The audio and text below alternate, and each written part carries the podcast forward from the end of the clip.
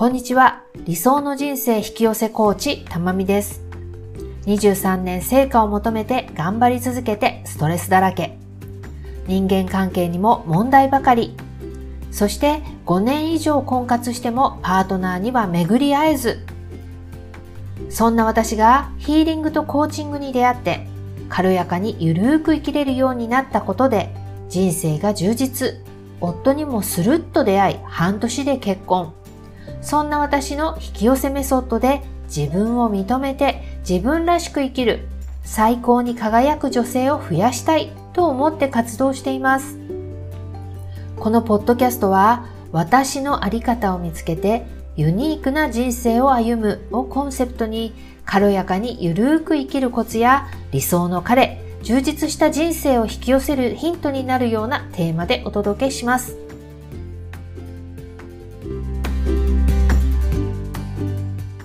In her own way. はい、皆さんお元気でしょうか？シドニーね、ロックダウンだんだんとこう解除が少しずつ進んできて、子供のね、学校も無事始まりました。日本の方も緊急事態宣言がちょっと前に解除になったと思うんですけどもここへ来て流れってちょっと変わったなって私思うんですねどういうことかっていうとなんか去年ぐらい今年の頭、うん、風の時代風の時代ってすごく言われたじゃないですかそれがねこうどんどん早まってきて変化がごちゃごちゃしているっていうのがこの1年だったかなって思うんですけどもそれがね、そろそろそのごちゃごちゃから抜けようとしてるっていうか、本当に違うステージに行くんじゃないかみたいな、そういうのすごく最近感じるんですね。もう先日も、いや、今週かな、なんかこう、ありえないことっていうのがやたら起こっていて、えってかなりね、なんでしょうね、一日の予定全てが変更になったりとか、その日はメッセージがもう5秒期ぐらいにピローンピローンって入ってたりとか、なんかね、すごいんですよ。私の周りだけかもしれないんですけども。でね私のお仕事の方もすごいねワクワクする出会いとか新しいお話とかすごくたくさんいただいていて私も本当に今来年に向けてどんどん変わってるなっていう感覚があってすごい楽しみです。皆さんもねそういうのあったりしますかね？なんかねもしそういうのあったら是非お話聞かせていただきたいなと思います。ね、さらにねそういうね変化っていうのに嫌だって思わないで。うわ楽しいな面白いなぐらいこうちょっと楽しんじゃう感覚でどんどん感じていってほしいなって思います。最近はそんな感じだったんですけれども。今日は理想の彼に出会う方法としてちょっとね意外な考え方とかやり方みたいなのをお話ししたいなと思っています。よくね私あの私の継続プログラムとかセッションとかで、まあ、引き寄せの観点も含めて理想の恋愛とか理想の彼とかイメージしてもらうことってどんどんしてもらうんですけれども私のねクライアントさんちょっと多いです。しばらく恋愛してないとか彼が長い間いないとかずっとうまくいってないから恋愛はしてるかもしれないけどちょっと彼氏っていう方はいないですとかね多いんですよ。でそういう方にねじゃあイメージ理想の彼とか理想の恋愛理想の結婚イメージしてみましょうって言ってもなかなかね実はできない方多いんですね。例えば彼っていうもの実感できないとか自分が恋愛してること自体想像ができないとかあとですねなんかねこう理想の彼っている感じがしない。もしいたとしてももう他の人と一緒にいる。他にもねもう理想はできたとしてもそんな人存在しないんじゃないか。なんていうふうに理想はできてもそんな人存在しないんじゃないかっていうような感覚になるっていう方多いです。これねできないってねおかしいことじゃないんですよ。それってねそれだけたくさんの思い込みやブロックっていうのがあったりマインドが恋愛をする準備ができていないっていうだけなんですね。変なことでは全然ないんですね。でこれ全く違うステージに立つというか視点とか見る方向を全然違う方向から見るような形に変えていくと理想の彼理想の恋愛っていうのがこうだんだん形になって見えてくるようになるんですね。でじゃあこのイメージができないとか実在する感じがしない実現する感じがしないっていうのがどういうことで起こっているかっていうとまあ2つあります。一つはねやっぱりもうたくさんの思い込みやブロックっていうのがあるイメージできないぐらいブロックいっぱいあるってことなんですよね。これはもう変えていくしかありません。ただそれ以外にもどんな風なマインドになっているかっていうとちょっとねしばらく恋愛してないものだから理想っていうものがこういわゆるどんどん高くなっているというかなんかどんどん完璧みたいになっていっちゃってるっていう感じあるんですよね。ちょっとね辛口で言うと理想に夢見ちゃってる。夢見る夢子ちゃんみたいな感じですかね。なんかね頭の中で恋愛ってものがすごい綺麗なものだったりすごく完璧なものを描いてしまったりあとすごいことすごい難しいことハードルの高いことっていう風になっちゃってるっていうのがあると思います。で例えばその思い込みやブロックがたくさんあったりマインドがそんな風にこう彼とか恋愛とか結婚っていうものがもうなんかすごいハードルの高いものになって完璧なものになっているっていうとどういったことが起こっていくかっていうともしね誰かに出会った時とかあと男性を見た時にすごい厳しい目で見てしまうんですよね。でどうなるかっていうともうこの人違うとかあとこの部分嫌だ。この部分は私の理想に当てはまらない。って言ってすぐ決断してしまう。あこの人違うっていうふうにね。あとは例えばそのデートしてる中でいやこのデートは私の望んでるものでない。とかこの過ごし方は私違うとか、すごくね、幅を狭めてしまうっていうことが起こるんですよ。じゃあね、こういったこと、どういうふうに対処していったらいいだろうっていうことなんですけども、まずね、このたくさんの思い込みやブロックっていうのは、これは変えていくしかありません。変えていきたいです。これは他の人にどうにかしてもらう。セッションなんかを受ける。または自分でどうにかする場合はセルフヒーリングとかセルフコーチングっていうのをもうおすすめしています。まあね、私のミラクルプログラムっていうのに参加していただくのが一番早いと思います。なんてちょっと宣伝入れたんですけれども、それ以外に、まず今日はすぐに自分で少しでもできることっていうのをお話ししたいなと思います。まずね、これはね、もう本当によく言われると思うんですけれども、理想の相手を書き出す。実感が湧くまで、とにかくいっぱい書く、何回も書く。しょうがないです。それするしかないです。で私の場合は書けるだけ書いてくださいっていうふうによくクライアントさんにも言います。200とか300とかね。もうそのぐらい書いてほしいんですよ。でねいっぱいどんどん書いているとだんだんとね自分が実感が湧くものとか本当に欲しいものっていうのがだんだんねなんかこう分かるようになってくるんですよね、えー、そこで私は終わりとは言いません。さらにね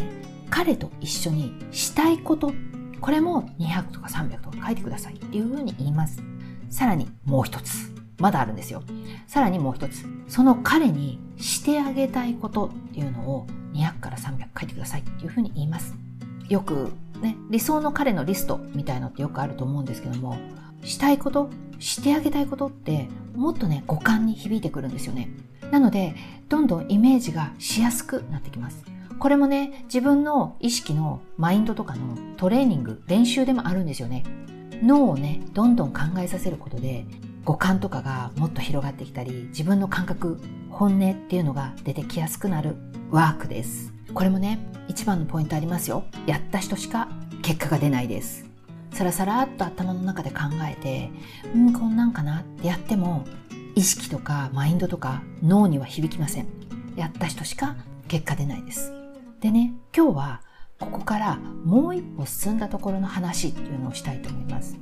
ぶっちゃけね理想の彼って何なのって話なんです。実はねこれは私の考えなんですけれどもある程度のラインを超えたらぶっちゃけまたぶっちゃけです。誰でも一緒だと思ってます。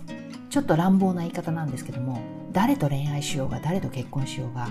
やることは変わんないっていうかそういうふうに思っています。どういうことかっていうと今の時点の彼の例えば外見だったり性格だったり価値観ちょっとした癖なんかも含めてそれって私にとっては表向きのことだなって思うんですよ。でそんな表向きなことよりももっと大切なことこれが未来を一緒に生きていけるかっていうことなんですよね。どういう考え方かっていうと例えば外見一番わかりやすいところで言うと外見なんですけど未来を一緒に生きていて20年後30年後外見って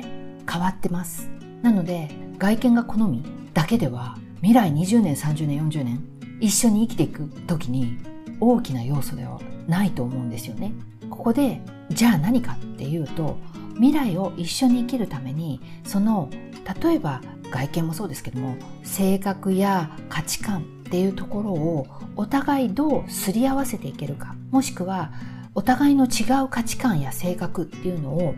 どうやってお互いが受け止めて受け入れ合っていけるか。それが一緒にできる相手かどうかっていうことが私は一番大切だと思っています。もっともっと言うと今日ね理想の彼をリストしてください。200も300も書いてくださいって言いましたけどもそれに当てはまる人がいるかっていう話なんですよ。全部に当てはまる人って多分いないですよね。そこにおいて当てはまらなかった。リストに当てはまらない部分を持っている人っていうのと出会うことだってあると思うんですよ。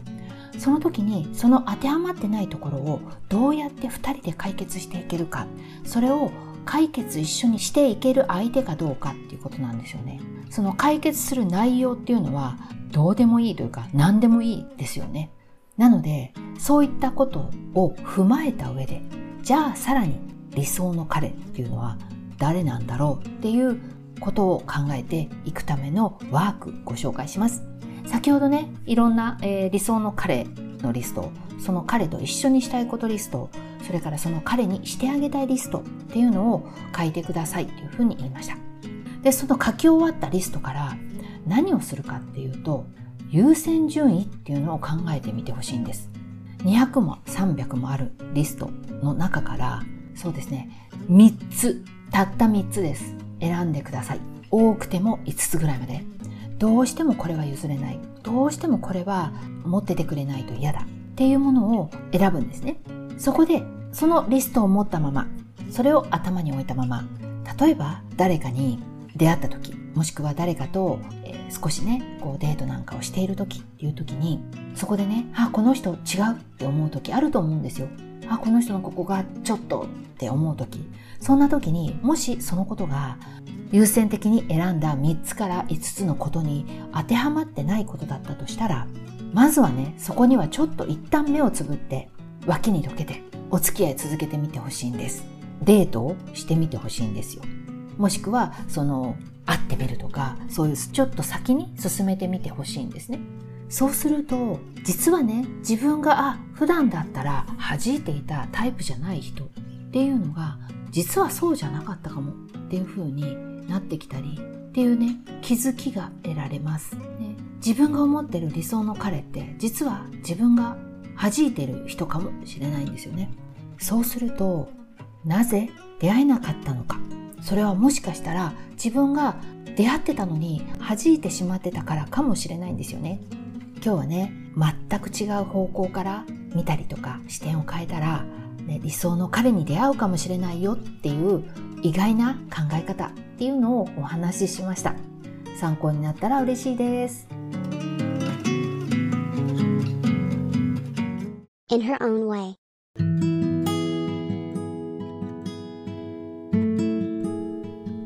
今日のエピソードが今ストレスやモヤモヤを感じている現状から少しでも抜け出すヒントになったと思った方はぜひお友達とシェアしていただくか、レビュー、配信登録するをクリックしていただけると嬉しいです。また、ブログ、公式 LINE アカウントでは、結婚したい、豊かになりたいという方に向けて情報を発信しています。公式 LINE に登録してくださった方には、仕事バリバリ戦闘系のあなたが21日で運命の人に出会う方法という動画のプレゼントやあなたの頑張りすぎ度チェック無料診断をしていますので、エピソードの概要欄からぜひご覧になってみてください。インスタグラム、フェイスブックもやっています。プライベートなども載せていますので、覗いてみてくださいね。では、次回のエピソードでお会いしましょう。最後まで聞いてくださってありがとうございました。